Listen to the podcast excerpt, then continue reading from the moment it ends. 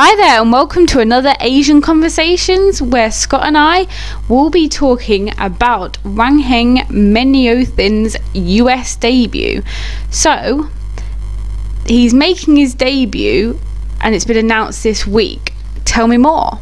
He has indeed announced that he will be making his US debut. It'll come on April 25th in Palm Springs against Filipino Marco John Remontiza. Okay, but isn't Wan Heng one of the real little guys, like the smallest of the small? He is indeed. He's 105 pounds, so he's a minimum weight. He is the smallest of the small, and as we all know, US audiences haven't typically taken to the smallest of the small guys. Why is that? They like the bigger guys, like the guys that are on size, but it may be a little bit different here. Okay, so why is he fighting in the US? He signed a contract with US promoter Golden Boy Promotions last year, who want to make a bit of a song and dance, I imagine, about Wan Heng's unbeaten record. He's currently 40, uh, 54 and 0 with 18 knockouts. He has the longest world title reign of any existing male world champion, which began back in, I believe, November 2014. And he's made 12 defences, so he's got a longer world title reign than Deontay Wilder. He's got 12 defences to his name, and his unbeaten record surpasses that of Floyd Mayweather Jr. And I mean, that's a really impressive record. I mean, everybody kind of when uh, Mayweather was kind of unbeaten and his unbeaten streak that that was making news. Everybody was talking about it, and yet obviously he's 54 zero. He is 54 and 0. There has been news reports around the world. I believe Sky Sports News and BBC, ESPN have all mentioned him. It's not a world record, but it is the it's a milestone, and with him beating Mayweather, it's seen as a really big achievement. It's the longest reign of any unbeaten world champion active at the moment. Of course, guys like Sugar Ray Robinson and Jimmy Wilde had longer unbeaten records, but this is the longest that we've seen in, well, recent years, should we say. Yeah, I mean, obviously it's incredibly impressive. So, why are the US promoters using him? Golden Boy using him because there's actually been a bit of a mad dash for talent in recent years. We've got three major stables of boxing, I guess you can say. There's the PBC, there's Top Rank, and there's DAZN, which are a combination of Matchroom and Golden Boy. All these are rushing to sign talent. They're looking to get the biggest audiences. They're looking to have something to work with for the future. So if Golden Boy, for example, can come up with a stable of little guys, then they can corner that niche. They've got quite a few of them. They've got Wan Heng, they've got DeeJay Kriel, and they've got, I believe, Felix Alvarado now working either with them or in association with them. So there's a stable there they can draw a small fan audience to. Um, they're all sort of working different niches to try and provide a lot of content and build on what they've got. And obviously, as we said, um, the unbeaten record, um, and obviously Floyd's one was incredibly sellable. So, is the idea that these people then, for for these obviously kind of people that were the the kind of so yeah, yeah. For the people who are big fans of Mayweather's record and were going, "Ooh, greatest ever! He's got this." This is a way to sort of sell Wan Heng, and as we probably know, Oscar De La Hoya lost to Mayweather and may have a little bit of bitterness about that whole situation. So having the the guy who beat Floyd's record, yeah, yeah, having him on broadcast would indeed help sell, and perhaps give perhaps give Oscar a little bit of an ego trip or something along those lines. It's a chance for him to sort of uh, shove one final one at Floyd yeah, so it's a, a bit of a competition going, obviously, to to kind of sign the guy that, that, that beat the record. So, I mean, the idea also with it kind of going to the US, it will kind of generate more fans for these guys as well, and just maybe a bigger profile. Obviously, as we said, everybody was talking about Mayweather's record and stuff. So it's the idea maybe it'll start becoming more kind of known in the Western countries and things like that as well to an extent, this will certainly help Wan Heng's profile in the West. Most of the guys don't have records like this. Most of the guys are trying to do different things themselves. You've got other fighters who doing other achievements as opposed to running up a really long, relatively low profile, unbeaten record. So it, it'll help Wan Heng in this particular case. It won't drag attention to Thai boxing scene in general. I mean, but obviously, as as they're signing kind of smaller guys, and and then we know particularly in the US that they're kind of interested in the the kind of heavier weights. Would it be a case that it could kind of shine more light onto the lower weights? Uh, you know, sign obviously fighters both in the West and the East give a bit more attention to this kind of lower weights. It would shine a different light onto the little guys. I don't think it shine a bigger light, if that makes sense. The US is certainly the market that our audience are aware of, but the reality is a guy like Wan Heng draws a good rating in Thailand. A guy like Naoya Inoue draws multi-million viewers in Japan. These guys aren't going to be have more eyes on them by fighting in the West, but they may have higher worldwide profiles by doing that. So yeah, you're kind of on the point, but kind of not at the same time. So I mean, it has its benefits, but it, it maybe is not the kind of the It's not the be all and end all. Yeah. be all and end all. Yeah. Um, so basically, um, he isn't the only Asian to be signed one of these stables, though, is he? He's certainly not. This past weekend we had PBC fighter Tugstsogt Nyambayar from Mongolia in action. They also have Manny Pacquiao. Golden Boy Promotions have not just got Wan Heng, but they've got Can Xu, the featherweight punching machine. Matchroom have Srisaket Sor Rungvisai, the biggest name in Thailand right now. Um, all the promoters are on a mad dash at the moment for Central Asian fighters from Kazakhstan and Uzbekistan. These guys were top amateurs. They're being snapped up left, right, and centre. We've seen Murodjon Akhmadaliev just recently claim a world title. Israel Madrimov, um, Bektemir Melikuziev, Hasanboy Dusmatov. These are all going to be big stars of the future. The promoters know these guys are going to be able to be fast tracked. And Top Rank also signed quite a few Japanese fighters. So obviously they're they're signing kind of people from the east, but particularly kind of signing them at the in the early stages of their career and and, and things like that. So so kind of snapping them up early-ish. Or In some cases, that's the case, s- especially with the Central Asian guys. The Uzbeks have been snapped up, the Kazakhs have been snapped up. Wan Heng, on the other hand, was had over 50 bouts before he was signed, so it really just depends on the particular guys. Srisaket had over 50 fights, he was signed because he uh, beat Roman Gonzalez a few years ago.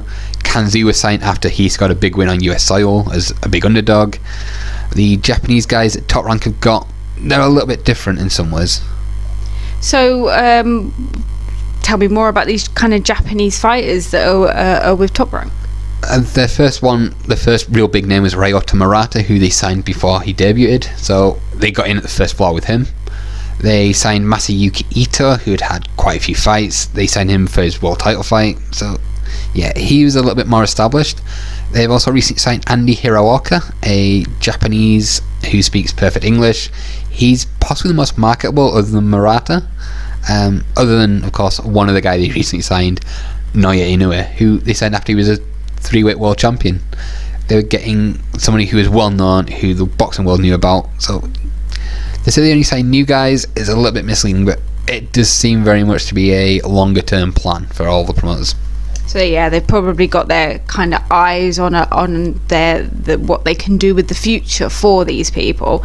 Well, I mean, even I know Inoue, and uh, and that that really does say quite a lot. Um, so something else is actually happening on April twenty fifth as well this year. Yeah, it's a bit of a strange one to put one thing on that date because, of course, Naoya Inoue fights John Riel Casimero on the same day.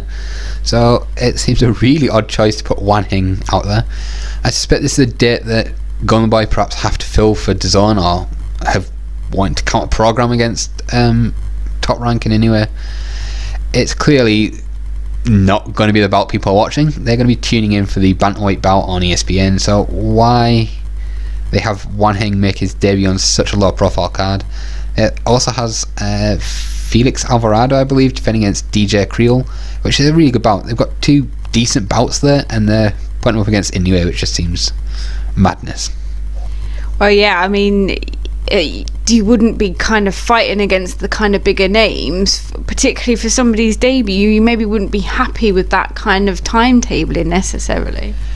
Yeah, for his US debut, you'd imagine they would have wanted somebody higher up the card that they could then go, hey, look who else we have on this show. But it may well be that they just want to try and fill a venue. They book something in advance, or they just want to keep things ticking over. But Vivian figs aren't going to be great. It seems very, very foolish to be quite frank. But on the other hand, there may be logic, there may be some method to this madness in getting him a US belt where there's not any real tension on him. The attention's been deflected, so it may mean that there's no pressure on him to perform. Get the 54th win under his belt, get his US debut under his belt, and then the next one they could put on a big card later in the year. That's the only logic I've got behind this one. Yeah, so it might obviously be kind of a bigger plan, but obviously, it, on face value as we see it, it doesn't seem like the best idea in the world. But I mean, either way, April 25th, we, we, we obviously know Inoue's fighting, so we've all got that kind of booked ready to go really. So i mean where do you see this kind of going with kind of uh, sort of the future? Do you expect it to continue or I'm certainly expecting to see the mad dash for Asian talent to continue. There'll be fighters that always want to fight in the US. We've just recently seen Shuichiro Yoshino, the Japanese lightweight champion, admit that he wants to fight stateside. There's others, Junto Nakatani, for example, is over in the US quite a bit. The Uzbeks and the Kazakhs will continue to head stateside for most of their going ons going forward. The Thais, maybe not. There isn't really too many big name Thais that haven't already signed with one of the promoters, with Srisaket and Wan Heng being their number one and number two. Knockout CP Freshmart might, but even then it's kind of. being honest, I don't think Knockout has much left in his career. I think he's kind of given up on the sport. You got a lot of Japanese talent emerging through the ranks. A lot of that could be signed up. Although it may make more sense for the promoter to actually embrace the foreignness rather than dragging them over to fight in the US. It may make more sense to fill the TV schedule by picking up some of the cars already taking place in Japan. We've seen DAZN do it with Workpoint, so it adds an extra layer to the schedule. It puts something in their schedule that isn't usually there, and they can still sign the talent by all means. Just perhaps leave them at home every so often, and let the domestic audiences help alongside the international one. Yeah, I mean, obviously there is a, a massive appeal uh, appeal for kind of fighters to go to the US, even kind of when we're looking at fighters from the UK and stuff. But they want to kind of conquer the US, I guess. Big market, lots of people. You know, you can get a lot of fans. But I do, I do feel kind of sorry for maybe more of their home fans that then, you know, they maybe get a lesser deal because obviously the time differences and things like that in America.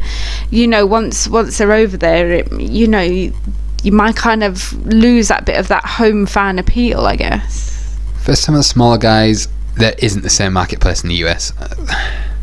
Again, I mentioned Inoue's figures. Inoue draws 10 million plus for fights in the US. Uh, Murata can do the same. They're not getting a fraction of that by fighting in the US. They get that in Japan, not in the US. They get that on Fuji TV. They don't get that on ESPN. Kazuto Ioka, again, draws 10 million plus when he fights in his homeland the exposure goes somewhere towards it. The payment certainly can be better in the US, but Japanese sport has been grown built on free TV, and free TV grows a fan base. The fan base then becomes the next generation of fighters. Joichiro Tatsuyoshi from the 1990s was so influential. He is the reason that Japan right now is having a massive wave of talent to take away someone like Inoue, like Murata, like Ioka, and not let them fight at home would be a massive, massive detriment to the long term development of the sport in the homeland. Well, yeah, because uh, you know there'll be young boys and girls be watching Inoue, watching them on TV, and, and going, "I want to do that. I want to do that."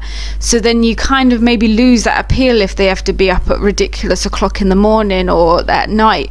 You know, you maybe wouldn't get those younger fans tuning in if if if it was US kind of more US central and and actually there is that kind of appeal that they would they are would be at home with their home fans and and you know maybe maybe the US isn't the be all and end all for the for this kind of sport that maybe it, is more diverse and, and better when people are fighting at home with their their fans. And obviously it's great that, that other people are picking up the shows and that they can be used to fill space and free space. And again that brings exposure. But but I'd, I'd re- really hate it if kind of more local fans kind of lost and particularly young children boys and girls would be watching them. And maybe if they didn't have the opportunity you, you the sport would kind of lose quite a lot I think. Yeah yeah I think you're certainly right. I think if the sport the sport's a global sport and it needs to be treated like a global sport you need to allow each local area to have its fighters the more you try and strip away the country and the country's own feel, the more damage you'll do. If the US ends up taking the top talent from some of these countries, the fighters won't be on free TV. Uh, for example, Murata's fights when he fights in the US are on WOW, a subscription channel, and aren't free TV. That cuts his numbers. It cuts the amount of people who can follow in his footsteps. It does more harm than good and I think obviously uh, both you and me have, have talked quite a lot together about pay-per-views and, and, and kind of that that that it does lose quite a bit when it goes to pay-per-view and it, and and not everybody can afford these costs. I mean, as we is it the Fury fight that's twenty five pound, um, you know, over here in in US in you you know pound sterling that that's a lot of money and and you know for for you know fans to, to, be kind of forking that sort of money out. And then particularly as we're, we're talking about kind of young kids young boys and girls watching these they don't have that sort of money to be seeing it. And and there is that that wonderful appeal of, of something being on free TV for for anybody and everybody to watch it. Certainly so especially with a few fight it's on at four o'clock in the morning. Yeah, twenty five pounds to some people isn't a lot of money. To some, it's three months Netflix subscription. It's three months of Wi-Fi and what boxing seems to have completely ignored is the competition isn't each other. Golden Boy, Top Rank, PBC, they're not each other's competition. Um, the real competition are other services, other entertainment.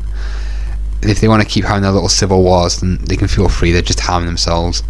Fans will look elsewhere for content. They'll look elsewhere for media. They'll look elsewhere for things to entertain themselves and be it video games, streaming services, other things, the the promoters are just really harming themselves in the spot. Yeah, and I mean, obviously, I don't know if anybody's listening kind of knows. I'm not a kind of a, a, a boxing fan. Obviously, my influence in boxing has mainly come from you, um, being together so long. But um, the idea that, that we, you know, we have kind of uh, sort of things like Sky Sports and things like that. So people are already paying a lot of money for their sport, and particularly sports fans, you know, are paying a, a good chunk of, of money. And um, you, you say 25 quid isn't that a lot for some people. That's, you know, it could be a day's wage for some. It's, it, you know, and and again, kind of you know the the generations of, of kind of boxes coming through you know not necessarily got silver spoons in their mouths they want to see this but they don't necessarily want to pay a premium. And particularly parents whose children maybe have an interest in sport they they're 25 quid's an absolute mad amount of money over here i think. When you consider that in the coming months you've got Fury versus Wilder 2 at £25, you've got Dubois versus Joyce, I think it'll be £20, You've got Joshua versus Pulev, potentially another twenty pounds. That's sixty quid just to watch three shows. Again, it most big fights in Japan are free to air. Um, in Japan, in the UK, we're paying premium for domestic level title fights. It's, the sport's cannibalizing its audience. It's cannibalizing itself. It's really ridiculous at times. And actually, if there's a, you know, you'd have to absolutely guarantee everybody on that card is putting a cracking fight for 25 pound. And and actually from what I've seen and what I know of the sport I don't think every fight is that to to, to be worth that 25 pound. And that would be controversial and you'll probably get loads of tweets and stuff but I I don't really don't think it is. I don't I don't think it's worth every single fight on every single card that's that's 25 quid 20 quid is is worth the money I'm sorry to say but it's it's really not worth the kind of money no you're spot on it's not um, again Japan get it for free for the most part. Thailand get it for free. China get their stuff for free. UK audiences get rinsed. American audiences get rinsed. Why do we think the sport's dying in certain countries? Australian, Australia probably actually worse than the UK. If we're being honest, they get rinsed on everything. When's the spot going to come to reality and just accept that you've got to have the next generation of fighters seeing what happens? You've got to have the next generation of fighters seeing who can fight now. And yeah, we've got way off topic with this, but yeah, you're spot on. We shouldn't be paying out a fortune just to watch the spot. Well, that's it. Thank you very much for listening.